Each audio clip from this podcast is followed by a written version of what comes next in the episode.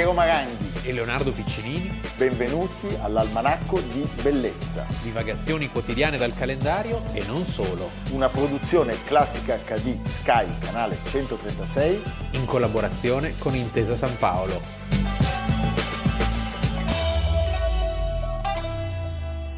Almanacco di Bellezza, 29 aprile. E tutto va bene? E tutto va bene. Sentite un po' e capirete dove andiamo oggi.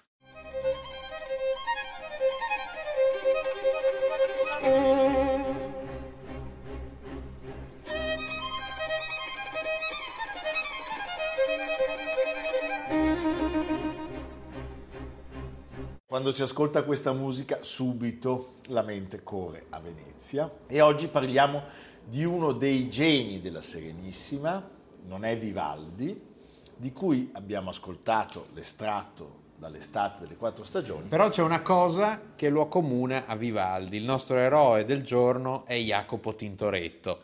Jacopo Robusti. Detto Cord Tintoretto. Una cosa lo accomuna a Vivaldi che entrambi sono nati a Venezia. È molto importante perché Venezia aveva un territorio vastissimo e c'era Venezia de Mar e Venezia de Terra. Giorgione, Zorzon, Tiziano, veronese, come dice il nome stesso. Son de terra. Son de terra. E lui invece è proprio il simbolo di Venezia. Anche... Ma anche Vivaldi è de Mar? Esatto. Ah, quindi esatto. loro due sono de Mar? Sì, e anche in Vivaldi c'è qualcosa di intimamente veneziano. Intanto questa diffusione delle sue opere a Venezia, cioè Tintoretto è ovunque, ovunque, è, è, è di Per gra- fortuna è anche a Milano, è un po'... per lui- via di Napoleone. le sue opere sono tantissime, 300-400, la, eh, la maggior parte ancora a Venezia.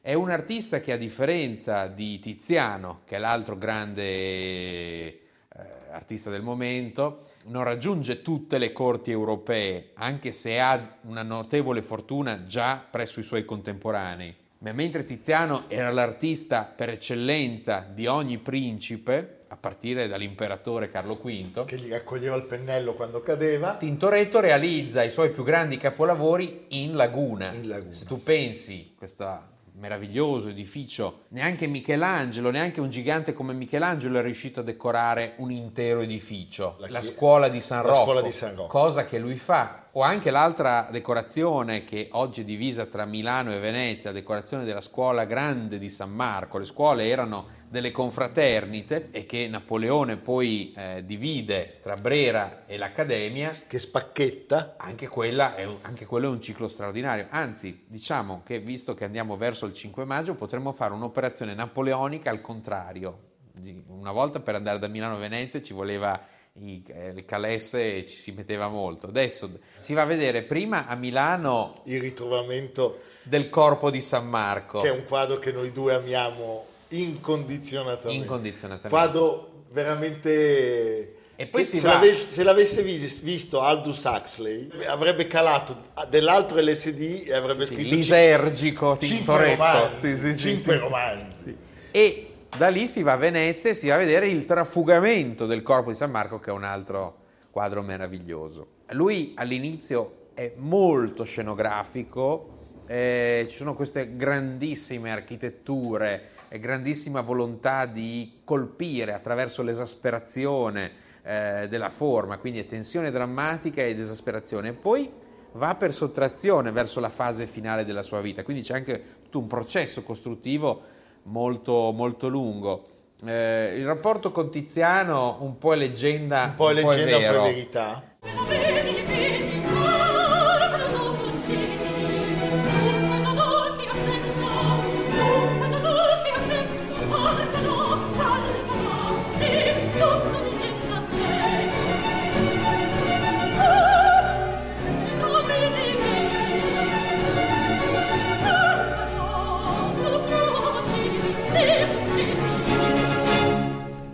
Certamente lui più che a Tiziano guarda ai modelli del centro Italia, cioè a Toscana e a Roma, che erano penetrati anche in laguna e anche attraverso lo stesso Tiziano. Ecco, quello che posso immaginare da profano, ma ci sei qua tu che puoi prontamente smentirmi, l'effetto di un quadro di Tintoretto al pubblico di allora doveva essere sconvolgente. Sconvolgente. sì. Perché cioè, ci sono quei pittori che ti sembra che abbiano fatto un altro percorso rispetto a tutti gli altri. Sì. Le luci, ci sono que- questi bagliori, questi, questi deliri, cioè eh, veramente c'è qualcosa in lui. Lui è... Quando entri in una sala, pam, non puoi sbagliare. Lui gioca tutto sul coinvolgimento dello spettatore attraverso la luce, attraverso la stesura pittorica che in certi casi è molto rapida, attraverso gli scorci, la gestualità. I quadri sono concitati, sono pieni di figure e, e poi sono legati veramente alla città, cioè lui è veramente veneziano in modo intimo. Tu pensa che a Venezia nel 1575 c'è la più grande epidemia del Cinquecento, che è la peste, e eh, una città come Venezia era particolarmente vittima della peste perché arrivavano navi da tutto il mondo Certo. e quindi tra i topi, le pulci, eh, i malati eh, si perde nel giro di due anni un terzo della popolazione, 50.000 morti. Ah, è lì che nasce tutta questa eh, esaltazione. perché- Votiva. sì, perché la popolazione pensava che la peste fosse un flagello Certo. di Dio, no? Erano, erano veramente convinti. L'hanno di questo. pensato anche con l'AIDS non molti decenni E fa. forse anche col Covid, non so. Non, perché lì non si è azzardato ancora poco, nessuno. Poco, forse Radio Maria. Col polacco azione. però sull'AIDS non lui direttamente, ma qualcuno si è spinto. eh. Quindi questa scena in cui la città a un certo punto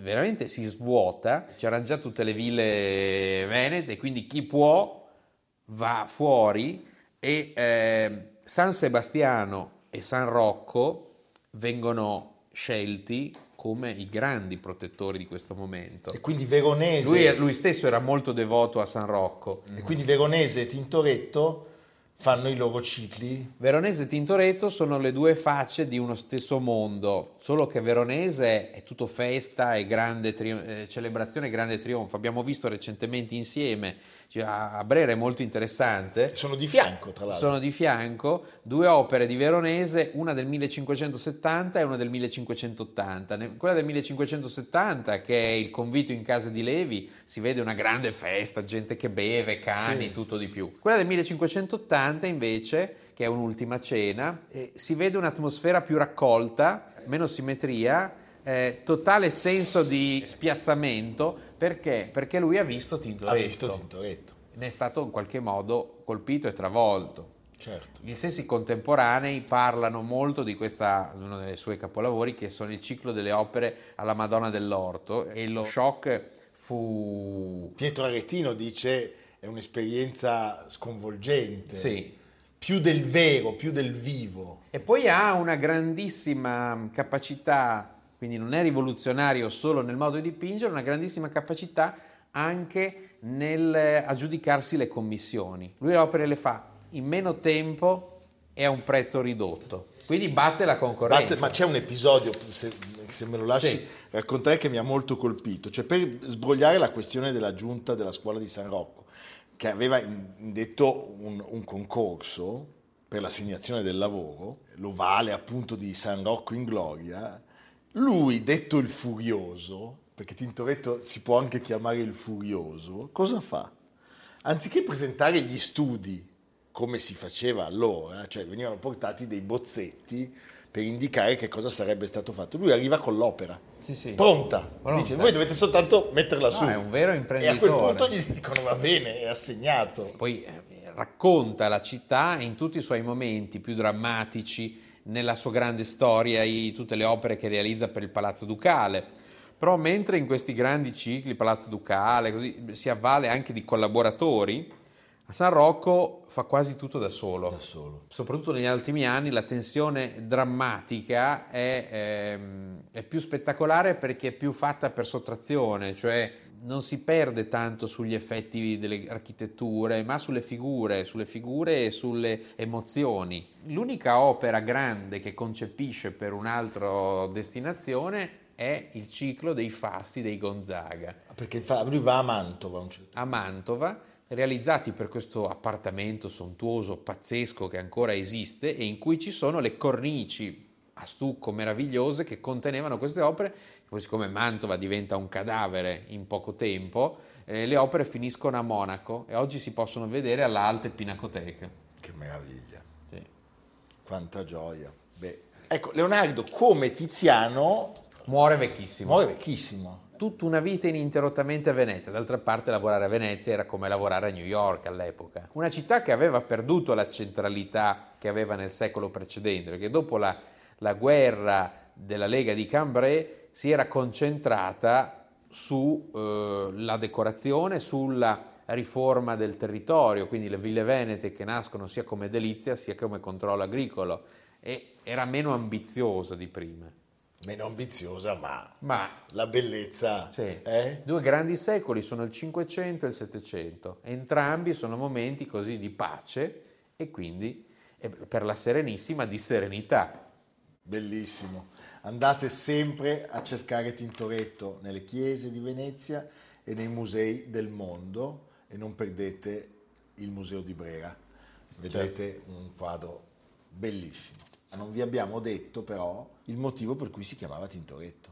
Perché se era figlio di un tintore Cioè il padre faceva il tintore. Sì. Ma basta. e la casa di Tintoretto è in un posto bellissimo ancora oggi da vedere che è la fondamento della misericordia. C'è una statua di un turco con un naso staccato di piedi, un po' storto, un posto pazzesco. Evviva!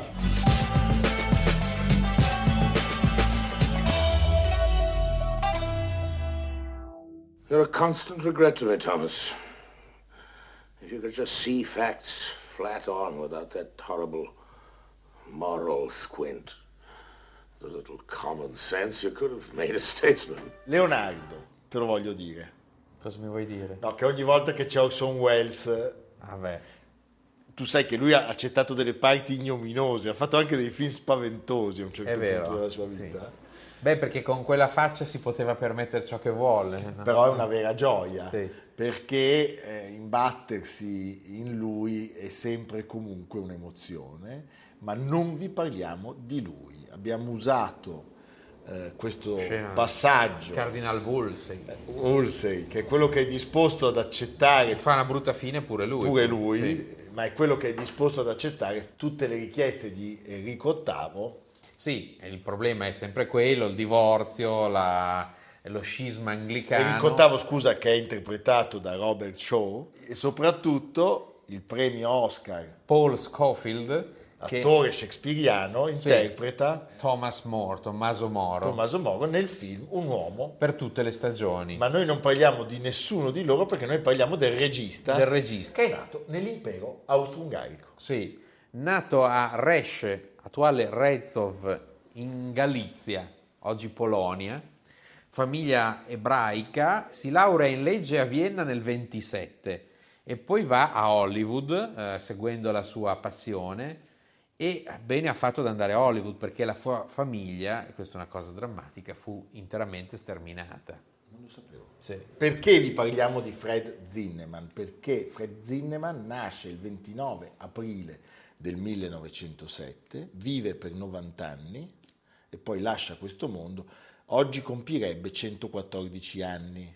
Il film che abbiamo appena visto, Un uomo per tutte le stagioni, vince nel 1967 miglior film, miglior regia, lui appunto, miglior attore, Scofield. Scofield, eh, insomma, Eh, diciamo, sì. E- è un film di grandissimo successo, soprattutto in Inghilterra. Beh. Gira continuamente, lo si vede anche nei musei, è proprio perché è molto efficace nel, nel raccontare quel mondo e la tragedia di questo uomo colto che non si sottrae al suo dovere per compiacere il boss, cioè Enrico VIII. Enrico VIII, no? A me sta molto simpatico perché eh, fu uno dei pochi che difese ehm, quelli accusati durante il meccartismo, cioè i- gli attori e, e soprattutto dette una chance a mm, Dalton Trambo, Dalton Trambo è perseguitato. quello sceneggiatore perseguitato, costretto a vincere poi, dopo anni terribili e la galera, un Oscar che non ritirò lui ma fece ritirare da un altro per Vacanze Romane, un film che lui aveva scritto. Ecco, Zinnemann è uno di quei grandi registi che arrivano dal mondo tedesco o austro-ungarico eh, e che fanno fortuna a Hollywood. Forse diciamo non è così noto come Billy Wilder o, o Lubitsch o altri, ma certamente è un protagonista assoluto. È uno che ha fatto la storia del cinema, ha lavorato sempre con rigore e ha sfornato una serie di titoli impressionante.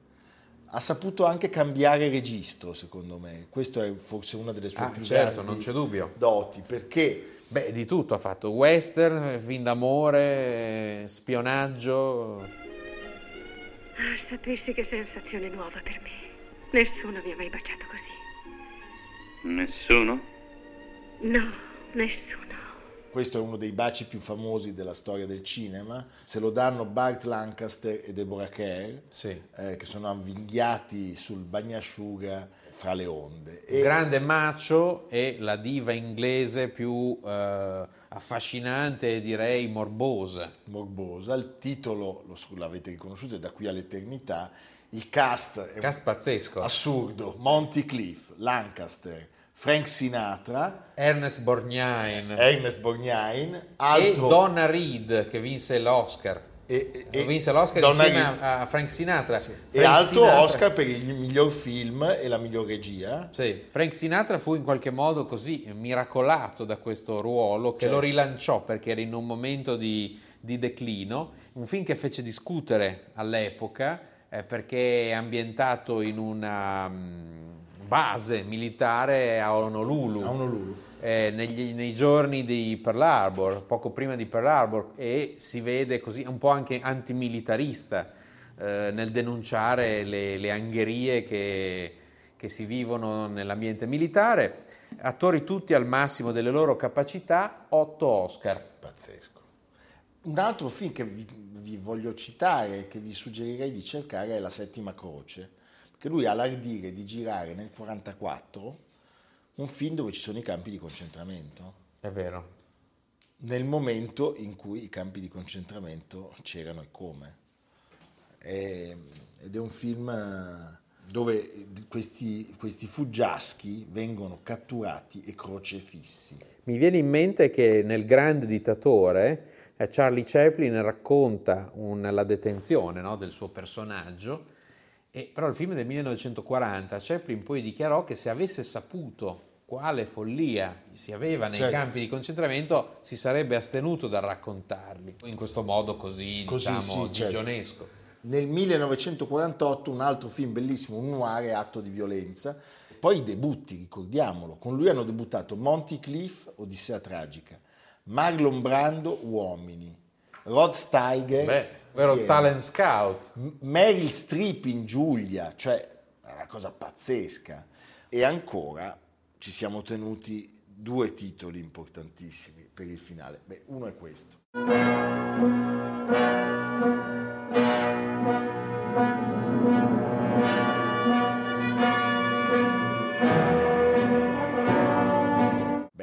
Mezzogiorno di fuoco, un western atipico dove Prodotto da Stanley Kramer, è direi uno dei più grandi western di sempre. assolutamente e la figura di Gary Cooper contro tutti. contro tutti tra, tra con, un tutti richiamo, con un richiamo, in questo caso sembra alla- all'ambiente, al momento, cioè al meccartismo, Al meccartismo. in cui molti erano stati lasciati soli dai colleghi pavidi. Quattro Oscar, quattro Oscar c'è Grace Kelly Grace Kelly, che sì. funziona malgrado sia improbabile in un western e c'è il c'è cattivo per la prima lasci- volta Ah, c'è, sì. c'è Lee Van Cleef che fa il cattivo, Cleef, il cattivo del buono, il brutto, il cattivo inizia qua Fece molto scalpore perché sai ci sono alcuni simboli in America che non si possono toccare. Fece molto scalpore la scena in cui lui getta la stella per terra, Per terra. E, e parte. come è possibile Com'è possibile, sì. e poi ricordiamolo 1975 il giorno Beh. dello sciacallo io l'ho recentemente rivisto Eccolo qua, guarda. tratto da un Vedi. romanzo vedi noi siamo perfetti di Frederick Forsyth Sì. ed è un film bellissimo Grandissimo Edward Fox, E Michael Lonsdale, Lonsdale. che è un vero antieroe perché è tutto così Ed è-. È la storia di un killer pazzesco, eh, ferocissimo, cinico, gelido, che deve assassinare eh, il generale Charles de Gaulle. Charles de Gaulle. È un film che ha pochissima musica, pochissimi dialoghi, ma un ritmo a orologeria, direi. Stupendo. Leonardo, l'ultimo film è Cinque giorni un'estate con Sean Connery. Ricordiamo anche che Zinnemann vinse anche un Oscar come miglior corto e documentario, Ah. prima di diventare Zinnemann, diciamo. E c'è un episodio che mi piace molto. Quando entra eh, un giovane negli studios, non lo riconosce e gli chiede di dirgli per quali film ha lavorato. Zinnemann lo guarda, sorride e gli risponde You first. Fantastico. Prima tu. Prima tu, sì, dimmi un po' cosa hai fatto. Eh sì. Eh, mi piace molto. molto. Questo devo dire molto, molto viennese. Molto viennese, alto, alto però livello, Alto livello, alto eh, livello. non i viennesi che mangiano i No, crabbi. no, no, no. Va bene. Senti Leonardo, dove ci porti? Ci hai già regalato molta Beh, bellezza. oltre appunto a girare per Venezia e andare a vedere tutti i Tintoretto del mondo E guardare i film di Zinnemann. e guardare i film di Zinnemann, eh, sta riaprendo tanti musei e tanti luoghi importanti, riapre solo su prenotazione e sul sito www.fondazionecavour.it per la prima volta dopo quattro anni al termine di un lungo ed elaborato restauro il memoriale Cavour di Santena. Che cos'è il memoriale Cavour? È il palazzo, è il castello di famiglia, tra l'altro con un parco bellissimo, degli alberi stupendi. Ha un nuovo allestimento interattivo, un piccolo teatro, eh, un intervento reso possibile con 3 milioni di euro erogati dalla Presidenza del Consiglio dei Ministri, in omaggio a- al, pre- al premier, eh, al premier Cavour, Beh, giustamente. da Cavour a Draghi. Sì. E va, e va bene. va bene E va, qua. e va E così bene. Il problema è quello che c'è in mezzo. Lasciami dire, a parte qualche rara eccezione, il problema è quello che ci sta in mezzo. Sai che quando vai Cioè, a se un Palazzo... paese dice noi siamo da Cavour a Draghi, Io consiglio i tedeschi sempre- dicono, scusa, scusa se vado avanti, dicono da Bismarck alla Merkel, Sì. ma a parte alcuni mostri, uno in particolare, in mezzo ci sono Adenauer, Sì, sì, Kohl, sì, sì. Schmidt, Willy. Brandt. Io consiglio, se vi capita, a Palazzo Chigi c'è una sala con tutti i presidenti del Consiglio. Fa abbastanza impressione. Fa abbastanza impressione. Perché alcuni pensavano di esserceli No, dimenticati. eh, tambroni, monocolore con appoggio dei missili. Va bene, evviva. A domani. E non ho citato il mio nemico numero uno. Eh eh, sì, visto? per una volta. A domani. A domani. Almanacco di bellezza, cura di Piero Maranghi e Leonardo Piccinini. Con Lucia Simioni, Jacopo Ghilardotti, Samantha Chiodini, Paolo Faroni, Silvia Corbetta. Realizzato da Amerigo Daveri, Domenico Catano, Valentino Puppini, Simone Manganello. Una produzione classica HD, Sky Canale 136 in collaborazione con Intesa San Paolo.